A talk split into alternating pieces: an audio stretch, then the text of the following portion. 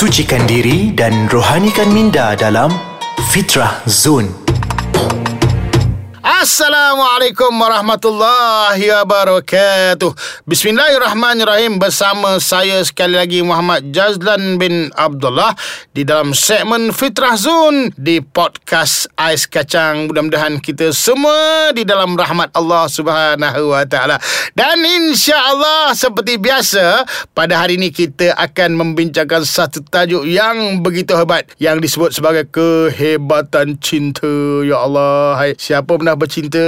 Ya Allah senyum senyum senyum Siapa dah bercinta? Kalau kita tengok bab cinta ni kan Budak-budak pun dah pandai bercinta. Betul? Betul. Apatah lagi orang remaja? Ya Allah remaja. Dia dah kena penyakit gatalism. Tak gatalism? Yang tangan tak berhenti-berhenti dekat telefon tu ah, Itulah dia kata penyakit remaja. Bila mana dia landa cinta. Ha, Kita pernah bercinta? Confirm pernah. Dan yang paling susah Kalau saya tengok itu Orang-orang tua bercinta. Mak ai Dia punya daring babe. Mak ai lebih daripada kita. Terperanjat lah. Oh, Siap bawa bunga lah.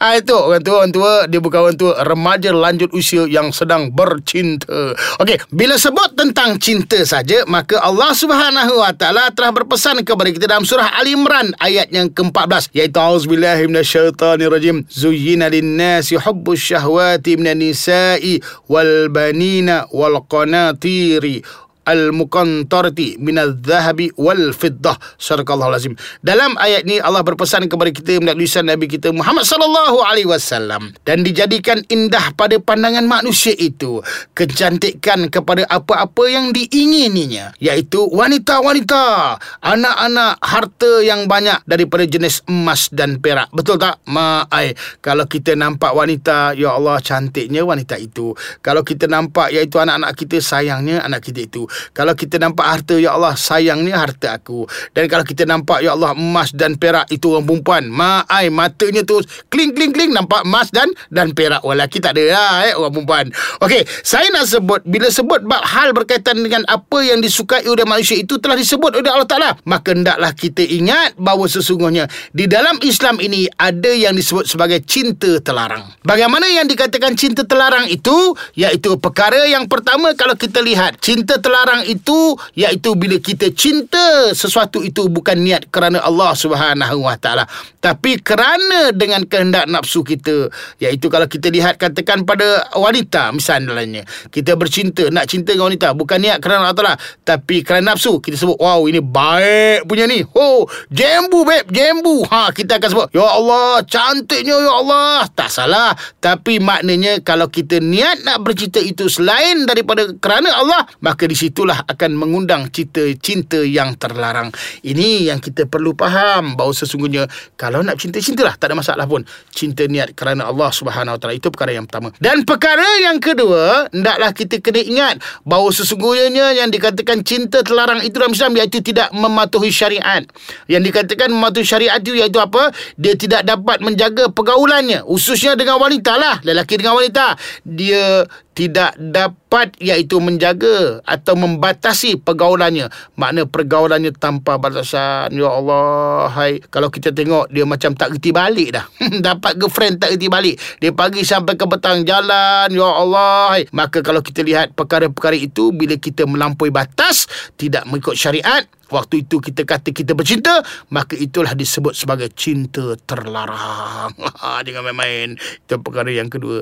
Dan perkara yang ketiga Hendaklah kita tahu Bahawa sesungguhnya yang dikatakan Dilarang iaitu cinta itu dalam Islam Jika sekiranya Percintaan itu mendatangkan keburukan Mendatangkan kemudaratan. Contohnya Bila kita bercinta dengan anak dua orang eh, ha, Ini kan kita lelaki Bercinta dengan anak dua orang Ataupun ingat Bukan cinta ini lesen untuk kebebasan tu kena faham.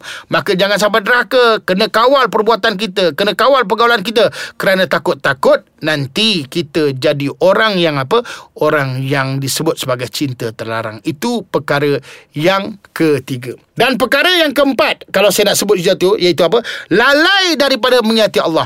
Bila mana kita lalai Daripada menghayati Allah subhanahu wa ta'ala Itu yang disebut sebagai cinta terlarang. Oleh sebab itu Empat perkara ni kita kena jaga. Iaitu ingat Hendaklah cinta ini Niat kerana Allah Dan memenuhi syarak Dan tidak mendatangkan keburukan Dan tidak iaitu lalai Daripada menghayati Allah ta'ala Maka insya-Allah Kita akan dapat cinta yang mulia. Jangan ke mana kita akan sambung di dalam segmen Fitrah Zone di podcast Ais Kacang. Alhamdulillah syukur kita kepada Allah Subhanahu Wa Taala masih kita teman berteman di dalam segmen Fitrah Zone di podcast Ais Kacang. Mudah-mudahan kita semua diberkati oleh Allah Subhanahu Wa Taala. Ya Allah, kita cerita bab cinta beb ya Allah. Hai, sukanya kita bab cinta. Memang kita selalu bercinta dan kita hendak dicintai dan kita selalu minta kita ini dicintai. Betul tak? Itulah saya sebenarnya ya Allah susah eh? dan jangan main tau. Ada orang yang itu apa disebut sebagai cinta terlarang. Ha, kita dah kaji dah. Yang dikatakan cinta terlarang tu ingat kalau seorang itu bercinta bukan niat kerana Allah Subhanahu Wa Taala dan tidak mematuhi syariat Allah Subhanahu Wa Taala yang dibuat Nabi sallallahu alaihi wasallam dan mendatangkan mudarat dan lalai daripada mengasihi Allah Taala itu yang dikatakan cinta terlarang. Baik, dalam Islam sebenarnya tidak alang kita bercinta apatah lagi kalau kita nak kahwin dengan seorang perempuan tu dalam proses kenal mengenal, nak memilih isteri berdasarkan iaitu apa yang nak kita tahu tentang dia tak salah. Maknanya kita perlu iaitu apa mematuhi syariat bagaimana kalau kita bercinta nak menjadi menjadikan iaitu pasangan yang kita kasih dan kita cinta itu untuk menjadi suami atau isteri kita. Sebab itu bila mana dalam Islam disebut bila mana kita bercinta dan kita niat kerana Allah Subhanahu Wa Taala untuk menjadikan ia sebagai seorang isteri kita atau nak menjadikan ia sebagai suami kita di antaranya yang disebut Islam kalau kita melihat bakal isteri kita itu di antaranya sekadar cukup untuk melihat muka dan tangannya saja. Boleh tak tengok muka? Boleh, tak ada masalah. Boleh boleh tak tengok tangannya? Boleh, tak ada masalah. Kerana pernah disebut Nabi SAW kepada para sahabatnya yang nak berkahwin. Satu hadis yang dikatakan oleh Imam At-Tirmizi dan Ibn Majah. Maka kalau disebut dan maksud hadis ini, Nabi berpesan, lihatlah dia, yakni perempuan itu lebih dahulu agar nantinya kamu akan boleh bersama-sama mencintainya. Makna dalam Islam bukan tak boleh-boleh. Maknanya kita datang, kita melihat siapakah bakal isteri kita, wajahnya bagaimana dan keadaannya itu bagaimana dan kita tengoklah tangan dia pun boleh. Ha, tapi jangan tengok kaki dia pula. Mak dia tangan cukup eh muka dan tangannya kerana apa? Di situlah insya-Allah maka kita akan dapat iaitu apa? menyuburkan kecintaan kita. So oleh sebab itu saya nak sebut nak bercinta ni jangan lama-lama. Tak perlu ambil sampai 14 tahun, 13 tahun, 5 tahun, 6 tahun bercinta. Tak, tak perlu ambil masa lama. Maknanya bila mana kita berkenan, kita suka, waktu tu kita betul kita nak ambil kerana Allah Ta'ala sebagai isteri kita atau suami kita, terus kahwin. Jangan lama-lama. Ini saya tengok kadang-kadang, Ya Allah, hai, mengenal tu bertahun-tahun. Tak kenal-kenal juga. Akhirnya putus. Macam mana agak-agak? Ah, itu yang rugi. Sebab itu setelah kenal, timbulkan cinta, suburkan cinta, bawalah ia ke dalam rumah tangga kita. Bawalah ia di dalam hati kita. Dan bawalah ia di dalam kehidupan kita. Dan situlah insya-Allah bila mana kita dapat menyuburkan cinta dengan disebut Nabi SAW kita melihat muka dan tangannya, maka terkait itulah insya-Allah bila ia masuk dalam rumah tangga kita, cinta itu akan terus subur dalam rumah tangga kita dan salah satu daripada tanggungjawab iaitu pada diri kita dalam dalam rumah tangga hendaklah kita sentiasa menyuburkan cinta. Ha, ni kadang-kadang kalau kita lihat kita tengok orang banyak bercinta sebelum kahwin ya Allah hai bercakap sampai 15 jam. sampai IC yang ada dekat telefon tu panas putus lah. Ya, sampai rosak telefon tu. Tapi bila dah kahwin ya Allah hai tak bercakap langsung. tak bercakap langsung. Bila laki dia kata awak dah tahu tak saya sebenarnya begini. Alah bang awak dah cerita dulu kan. Nak cerita itu aja tak cerita lain. Dah kena marah. Dah kata bini kita nak cerita ni alah kan awak dah cerita? Tak payahlah tak payah. Dah saya dah dengar dah. Dah nak muntah saya 13 kali dah saya dengar cerita ni. Maknanya kadang-kadang kita lupa sebelum bercerita kita cakap apa saja tetapi akhirnya pada berumah tangga itu dengan kita tidak suburkan cinta maka hati kita akan jadi jauh. Dan waktu itulah kita akan jadi orang yang sangat-sangat rugi.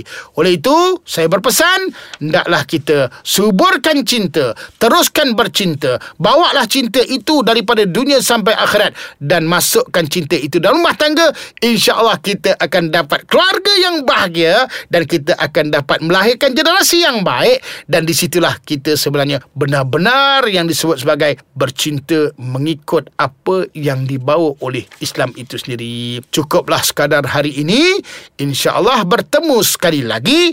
Dan saya nak akhiri kalam saya ini dengan Wabillahi taufiq wal hidayah. Wassalamualaikum warahmatullahi wabarakatuh.